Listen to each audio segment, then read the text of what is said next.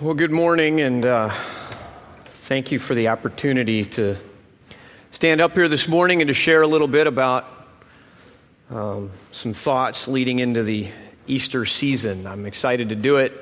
It's a real privilege, it's a real joy. And as we begin the week that leads up to the greatest of all holidays, um, Friday we will celebrate the death of our Savior which seems a bit of an odd thing, or it would if we were not able to look forward to then the glory and the victory that is Easter Sunday, when we celebrate our Messiah's victory over death once and for all. And traditionally, we gather on this Sunday before Easter weekend, and hopefully, uh, we begin to allow God to turn our minds and our hearts toward the picture of the cross and ultimately the empty tomb.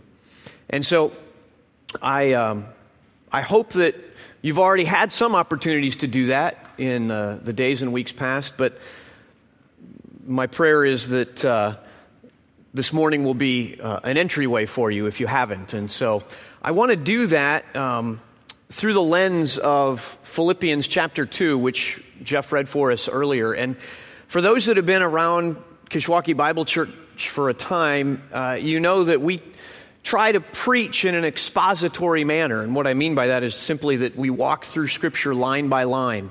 And along the way, we ask the Lord to reveal to us the meaning as the Scripture was written and as God originally intended it. And along the way, in order to try to, to gather um, a better understanding of what the Scripture is saying, a, a, preacher or a teacher tends to just offer illustrations and examples and, and bits of explanation uh, as to what the text is saying. And I, uh, I want to do it a little bit differently this morning because of where we're at in the season, looking forward to Easter weekend. I want to take examples from the life of Christ and actually the end of Christ's life on this earth. And so rather than me offering you my own stories and um, uh, and illustrations, I'm, I'm simply going to turn us back to various snapshots of the life of Christ. And I'm going to take those out of the Gospel of John for simplicity's sake. And uh, my prayer is that uh, John will illuminate for us what this passage in Philippians means. And some may wonder, well, why Philippians? Kind of a random choice, it seems for Palm Sunday. And, uh, and actually, I don't think it is because I think it fits in the context of where Pastor Steve has taken us thus far. Um, you'll recall that as he's taken us through Acts, he's shown us how God, in his mercy, saved many, and yet also in his sovereign plan, allowed persecution to break out against those many so that the gospel would go forward. You will recall the first martyr, Stephen, who was murdered by the same sorts of men who took the life of our Savior. And, and Stephen ultimately died at the foot of a young man named Saul. And if you fast forward 25, 30 years or so, young Saul has now grown to be old Paul um, his name was changed when he came face to face with that very living Jesus. He not only changed his name, but his entire way of being. His was not simply a testimony of God made my life better. His was a transfer at the deepest root. The fierce young persecutor of Christians, Saul, became Paul, the zealous evangelist. But at the end of his life, Paul sits in a Roman prison or chained to a Roman guard. He'd become a prisoner for his faith, just as the men and the women and the children that young Saul had dragged from their homes and put in prison. And as Paul sits in chains, waiting literally on death row, he writes a letter the letter to the church at Philippi, a church that he started years previously, and he writes to remind them, even as he sits in chains, to be joyful in Christ. And he, he writes to them knowing the history of the persecution and the scattering of the believers to say, be united in one mind in that joy. And so, just as God used the pain and suffering and ultimately the death of Stephen and other believers to drive the gospel out of Jerusalem, so God now uses the chains of Paul and his imminent execution to pen the words of the very scripture that will drive the gospel to us thousands of years later. And so I don't think this is um, random. I think this is a very appropriate way to look at what would God say to us? What would God say to us as we step outside of the book of Acts for just a brief time to consider our Savior's journey to the cross? And so, as we think about how we can be joyful in the midst of suffering and how we can be united in one mind as of Christ, we'll dive into the story or the, the letter of Philippians. And uh, as we do that, I just want to pray that God will be with us. And so, Father God, I would ask that you allow the presence of your Spirit to work here in this place, even now as we look into the scriptures. Father, I pray that whatever might come out of my mouth that is an error, you would simply cause it to fall on deaf ears. And Father, I pray that the truth of your gospel would shine forth and that you would, in this process, give us the mind of Jesus. Help us to see what that means and help us to understand how we can unite around it. And Father, we pray that all this would glorify your name through Christ. Amen. So, we begin with Philippians chapter 2 verse 1, which says So if there is any encouragement in Christ, any comfort from love, any participation in the Spirit, any affection and sympathy, complete my joy by being of the same mind, having the same love, being in full accord and of one mind. And so Paul starts by highlighting two threads that run throughout the book of Philippians. The first is joy. Joy in the midst of suffering as he recalls his friends at Philippi. He encourages them to be joyful as they await news, as they await word of their friend's fate, as they reflect on what Jesus Christ has done to build that church. Second, Paul speaks of unity of those believers, and he speaks of how unified the Philippian believers have been and how unified he prays that they will continue to be. He talks about being united in thought and in action and in love, all around the gospel of Christ. To have one mind, one thought. But why these two threads? Why does a man in chains say, Be joyful? Why does a man who is separated from those he loves say, Be united? In order to understand that, what I want to do is walk us through these 10 or 11 verses, but I want to do it slightly differently. As I said, I want to give you pictures from the gospel. And so I'm going to flip back and forth a little. Um, for those of you that like to read and follow along, the words of Philippians, God willing, will be on the screen behind me. Um, the words that I read from John, I'll just read to you. And if you want to follow along, you can open your own Bible to the Gospel of John and, and follow as I read. But I don't want you to be distracted by a lot of screen flipping or a lot of page flipping. So it's okay to just sit and listen, and, and that's fine. So, we will see some pictures. We will see the portrait of Christ fleshed out. And our first glimpse, our first snapshot, comes to us from the 17th chapter of John. And in John 17, Jesus is praying.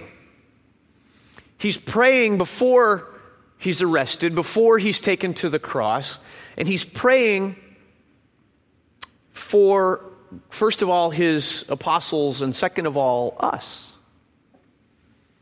You may not understand, or you may not have known that Jesus actually prayed for you and me, specifically. In John 17, 20 through 23, we read these words.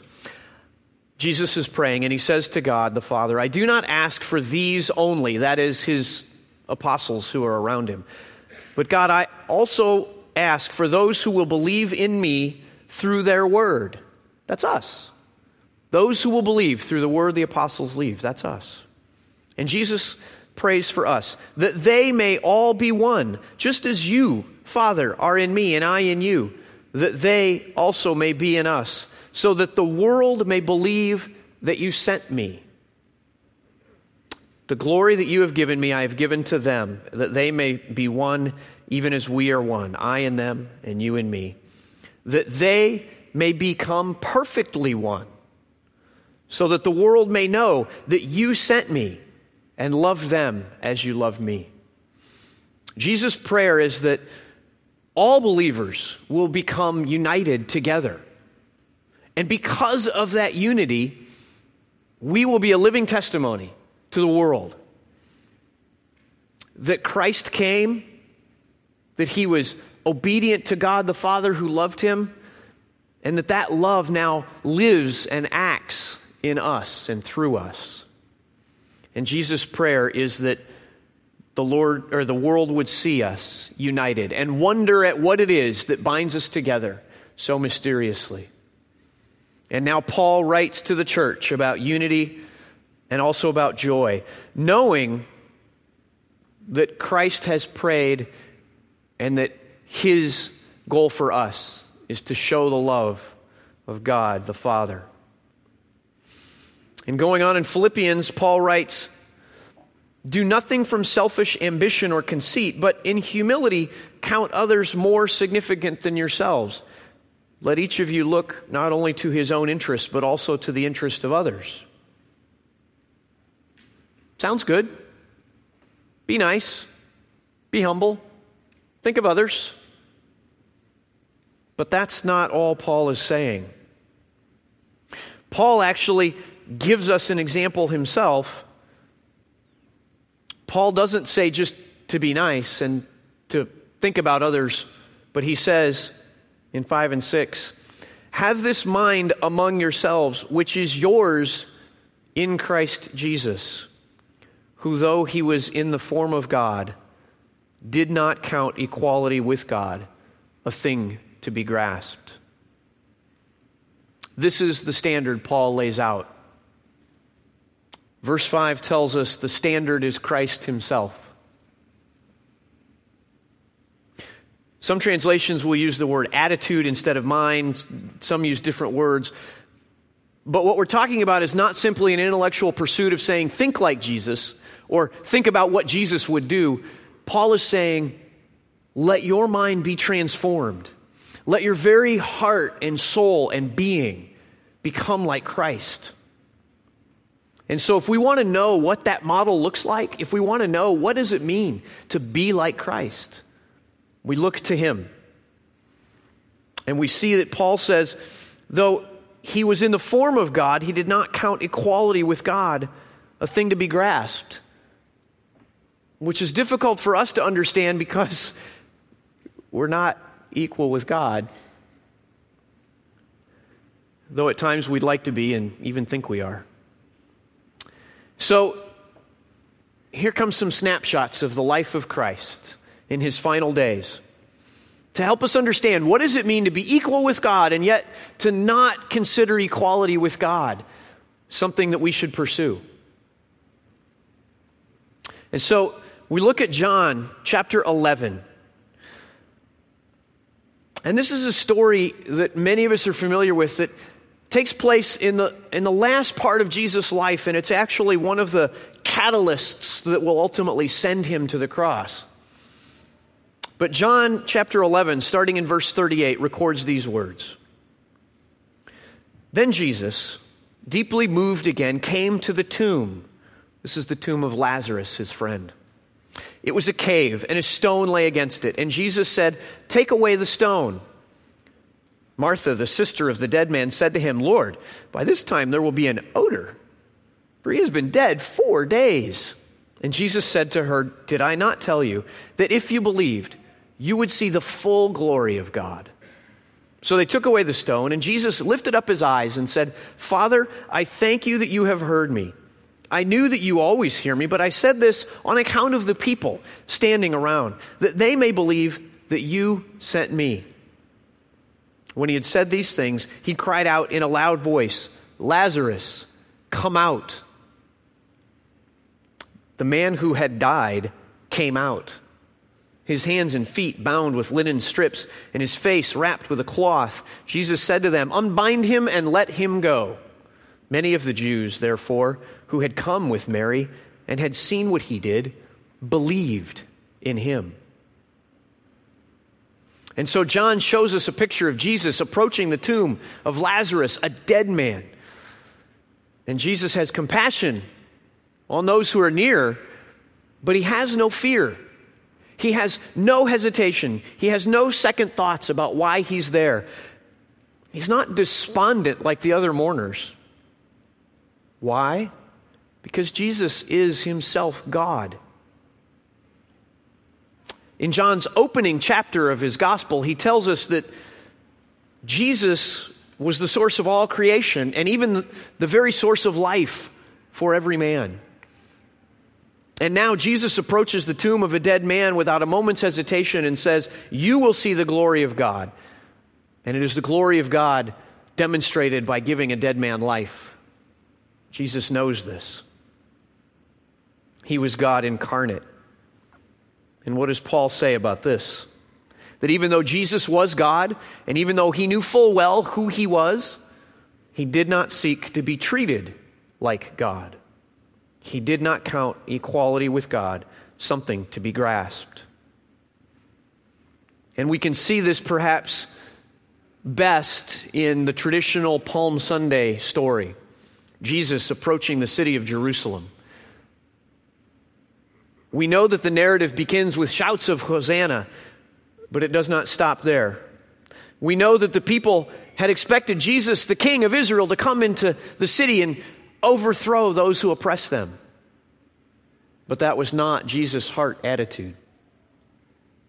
And John chapter 12 shows us this. In verse 12, it says, the large crowd that had come to the feast heard that Jesus was coming to Jerusalem, so they took branches of palm trees and went out to meet him, crying out, Hosanna! Blessed is he who comes in the name of the Lord, even the King of Israel. And Jesus found a young donkey and sat on it, just as it is written Fear not, O daughter of Zion. Behold, your king is coming, sitting on a donkey's colt. We see Jesus being praised and celebrated as he enters Jerusalem, rightfully so.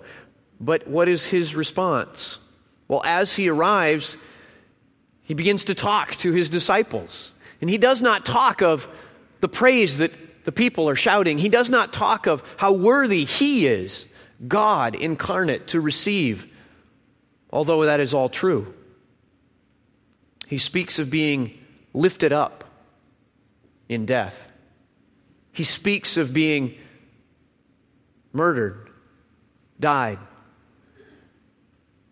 And even at this moment, when, when men offer him praise and when his, his earthly popularity is probably at its peak,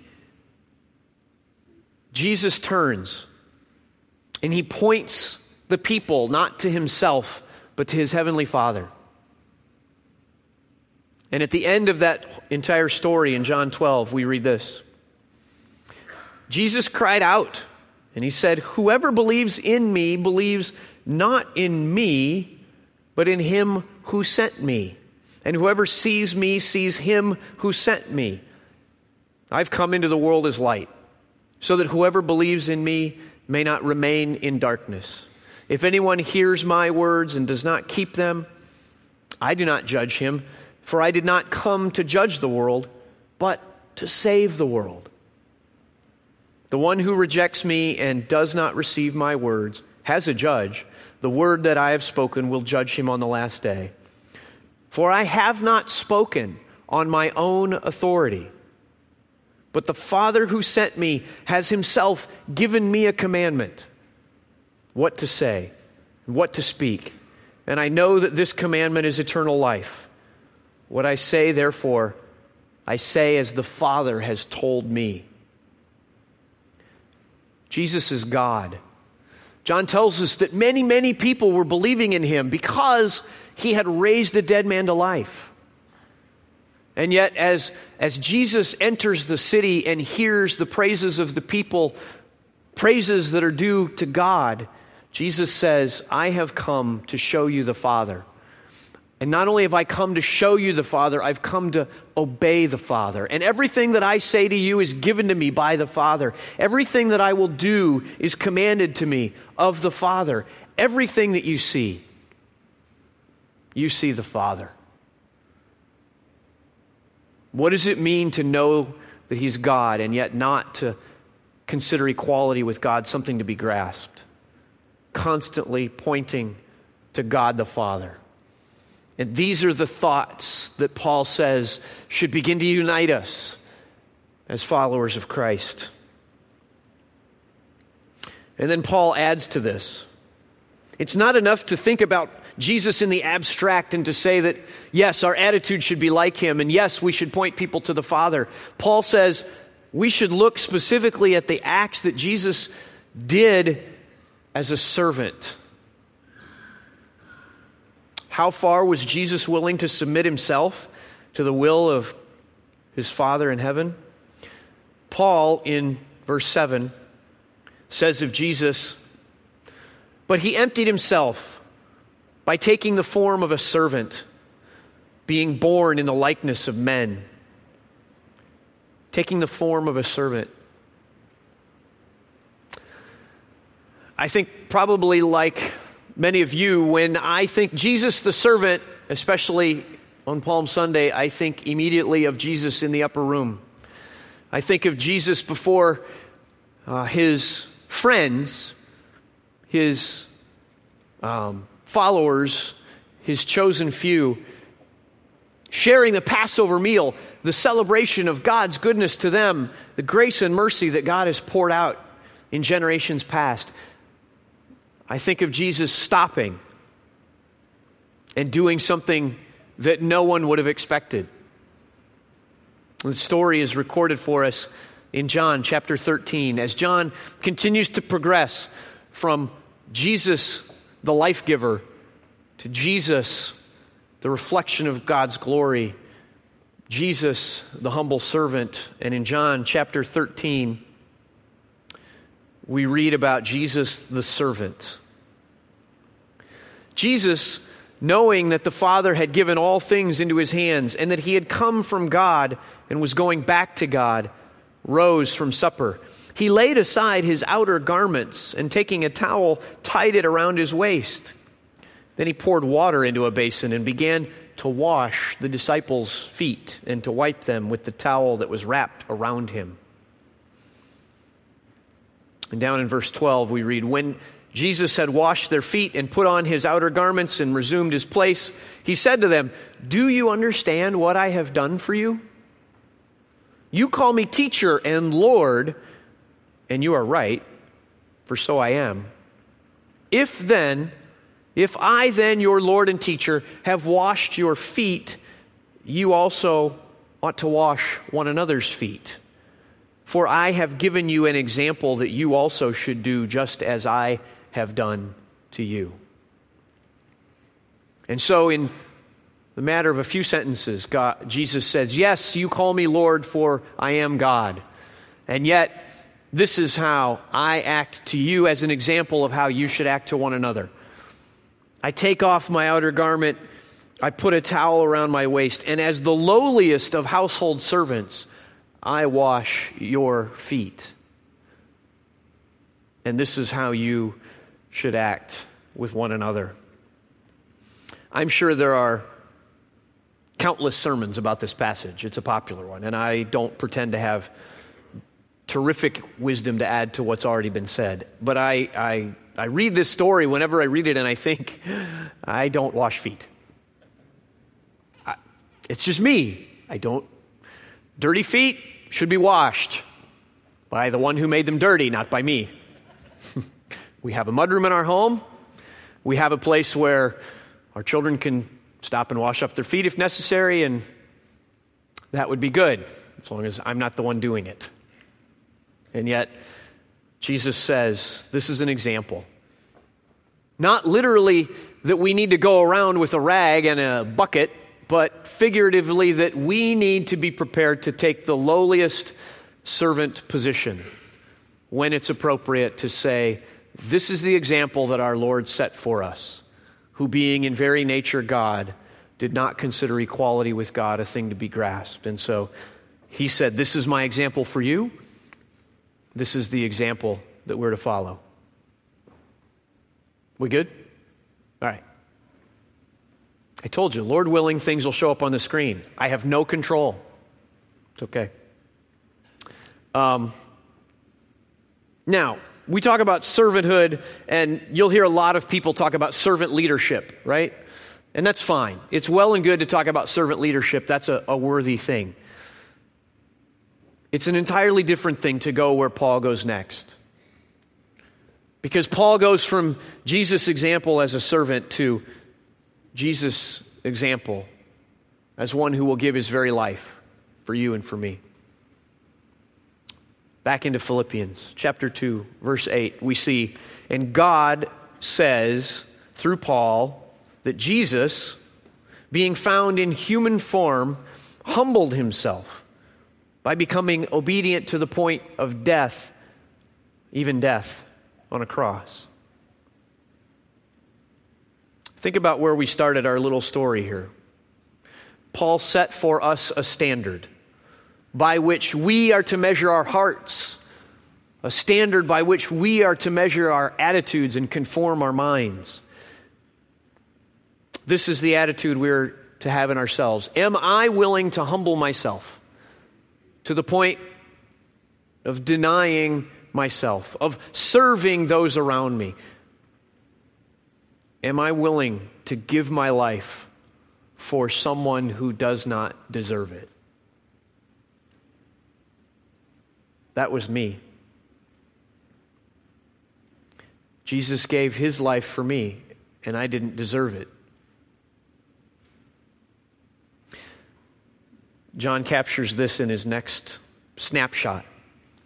Just before Jesus leaves that upper room where he had taken the towel and washed his disciples' feet, just before he heads off to what will be ultimately the end of his life, he has something to say, knowing that he has less than 24 hours left to live. He says in John 14, starting in verse 28, You heard me say to you, I'm going away and I will come to you. If you loved me, you would have rejoiced, because I am going to the Father, for the Father is greater than I. And now I have told you before it takes place, so that when it does take place, you may believe. I will no longer talk much with you, for the ruler of this world is coming. He has no claim on me, but I do as the Father has commanded me, so that the world may know that I love the Father. The ruler of this world is coming, Jesus says. And he has no claim on me. He has no ability to exert authority or superiority over Jesus, for Jesus is God. And yet Jesus says, God gave me a command. God said to lay down your life for those that we will call and save and love. And so Jesus says, I will obey the command and I will submit myself to Satan himself for the good of those I love. And as John walks us through that process, he does not leave any room for doubt, lest we think that somehow in these last hours, perhaps Jesus has set aside his divinity. Perhaps Jesus is made weak and made one who cannot help but to submit himself John gives us a glimpse of the, the amazing power that is held back somehow. John chapter 18 shows us when Jesus says that the ruler of this world is coming, this is what it looks like. When Satan, having entered Judas, delivers a crowd of soldiers and guards to the garden to arrest Jesus, something amazing happens. And so in John 18, we read this bit of story. So Judas, having procured a band of soldiers and some officers from the chief priests and the Pharisees, went there with lanterns and torches and weapons. Then Jesus, knowing all that would happen to him, came forward and said to them, Whom do you seek? They answered him, Jesus of Nazareth. Jesus said to them, I am he. Judas, who betrayed him, was standing with them, and when Jesus said to them, I am he, they drew back and fell to the ground.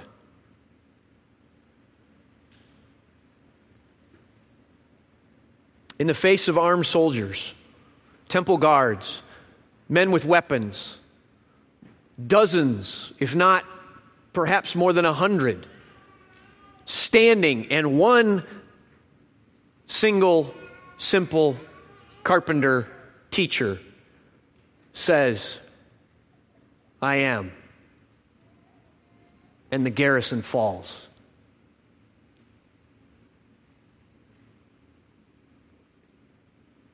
Make no mistake, Jesus retained his divinity to the end. And yet, in one amazing display of humility, Jesus repeats the question, Whom do you seek? And they say, Jesus of Nazareth.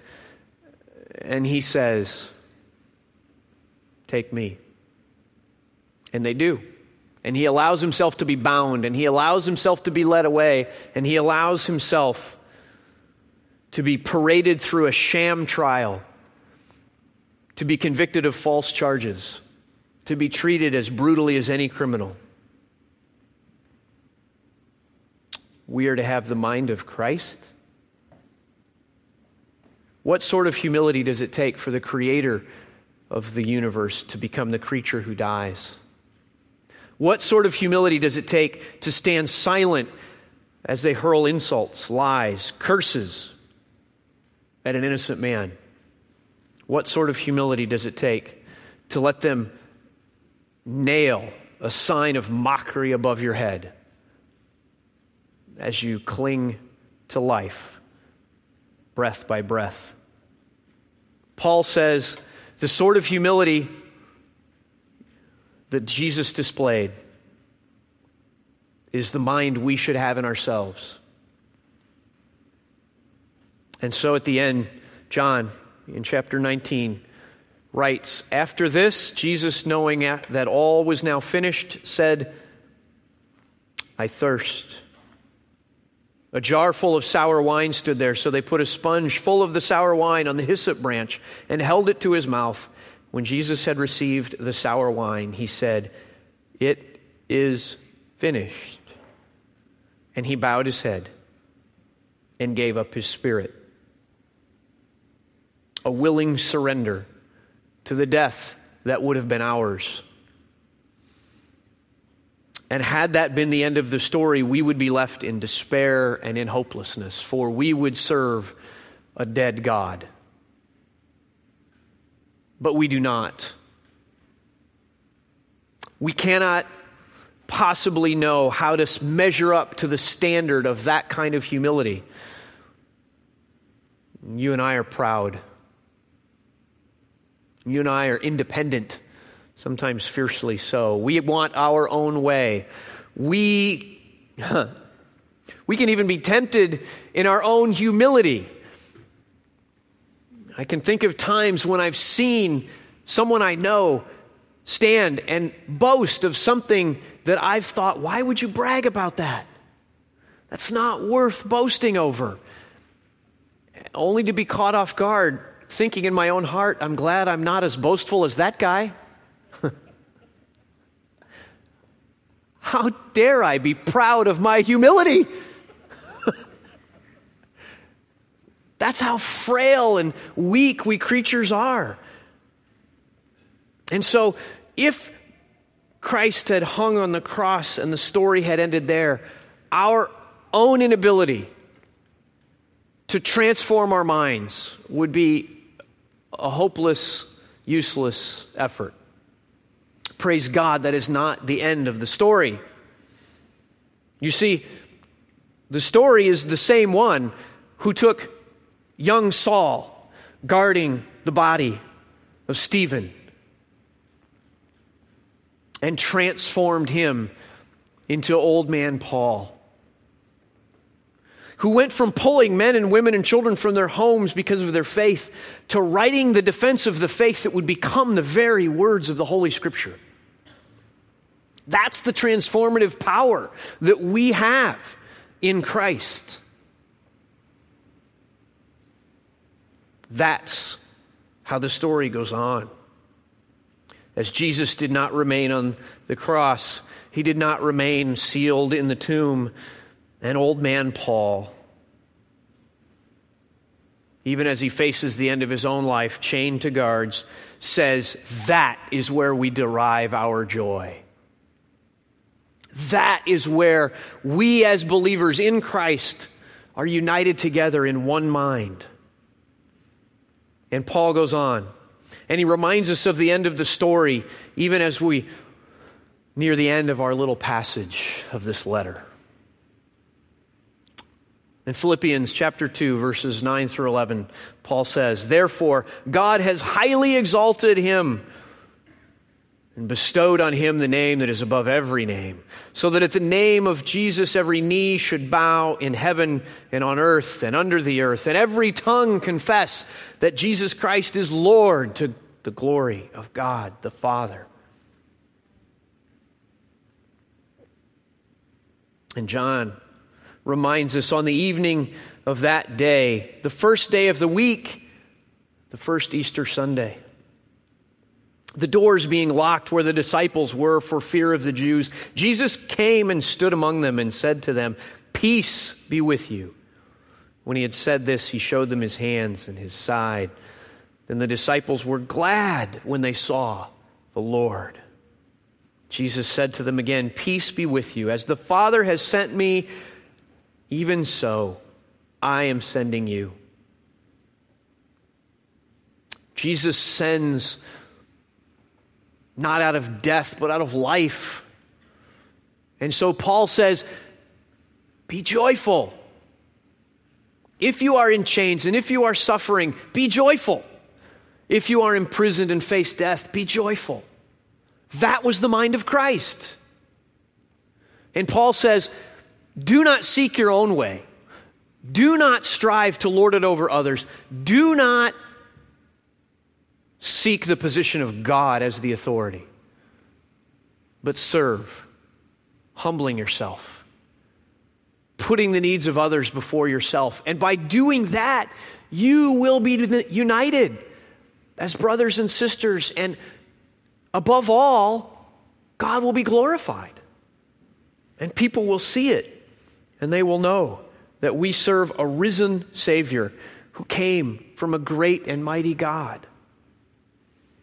Now, next week we'll come back and we will have more opportunity to celebrate this great truth of a risen Savior.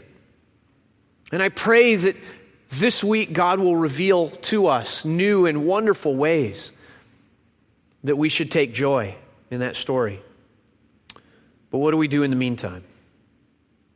How do we take this exhortation from old man Paul that our heart attitude should be the same as Jesus' heart attitude?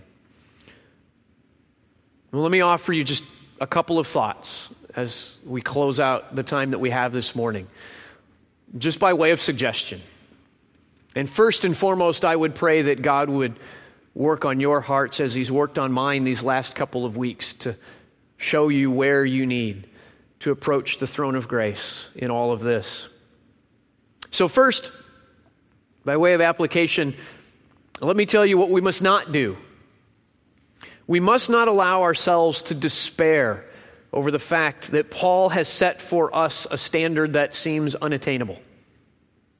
It would be easy for us to sit here in this room and say, I can't. It's beyond me. It's hopeless. We cannot claim to be as humble and servant hearted as Jesus himself. But know that Jesus said, I send you. And Jesus promised that after him would come one who would allow us to do things above and beyond even what he displayed while he was on earth. Part of knowing Jesus Christ is knowing that we have traded our selfish, unrighteous, incapable selves for a new heart, a new mind, holy, righteous, pure, eternal, because of the resurrected King of the universe. And so I would caution you don't despair at the bar that is set before us, but glory in what Christ has done to allow us to accomplish much. And then trust in his ability. Second, closely related to the first, perhaps you don't even know of the power of the resurrection. Perhaps you sit here and you don't even know where you stand with this King of the universe. You need to. And so, just a word to those of you that sit here and hear the words of Scripture read and think that the story of Jesus is an amazing story. You must know it's not an amazing story. You must know that you must come to grips with the story in your own life. Come to Christ.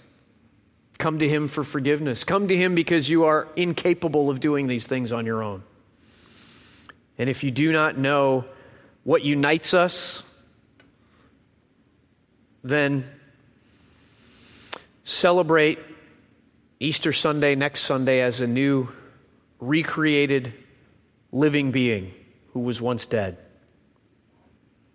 by coming to Christ. And then finally, I would say that even though Paul has set for us an amazing standard, we must continue to strive. And it would be it would be easy for us to sit in despair of the standard, but it would be equally as easy for us to sit and say, well, if God is going to do the work, then I'll just sit and wait for it to happen. And that's not how Scripture works. You see, there's this mystery to the way that we've been saved where Paul says to us, God will work in you according to his good purpose. And at the same time, Paul says to us, we have a race to run. And you don't run sitting on the part of you that can't run. And so we must strive. We must call out to God and we must search out where in my life am I not humble? Where in my life am I not joyful? Where in my life have I built walls between me and my brother or my sister? God, show them to me and allow me to break down the walls, to celebrate in joy, to humble myself. We must constantly measure our own hearts against the standard of Christ. And we must constantly fall on our knees before Him, confess our inability, and trust in His complete, accomplished, finished work on our behalf. And by having this mind, the mind of Christ, as we become more and more united, and as we celebrate the incomparable joy of knowing Him, we reflect the very glory of God the Father to those around us. Father, would you make us polished mirrors of your glory? Sharpen and focus us, God. Would you allow us to unite together in this wonderful message of the Savior? And would that message bring joy to our hearts every day this week as we look forward to the celebration of the cross and the empty tomb next week? And Father, would you allow us to know the resurrection power at work in us to work your purpose for your glory in your name's sake. And we together pray this prayer, united under Christ. Amen.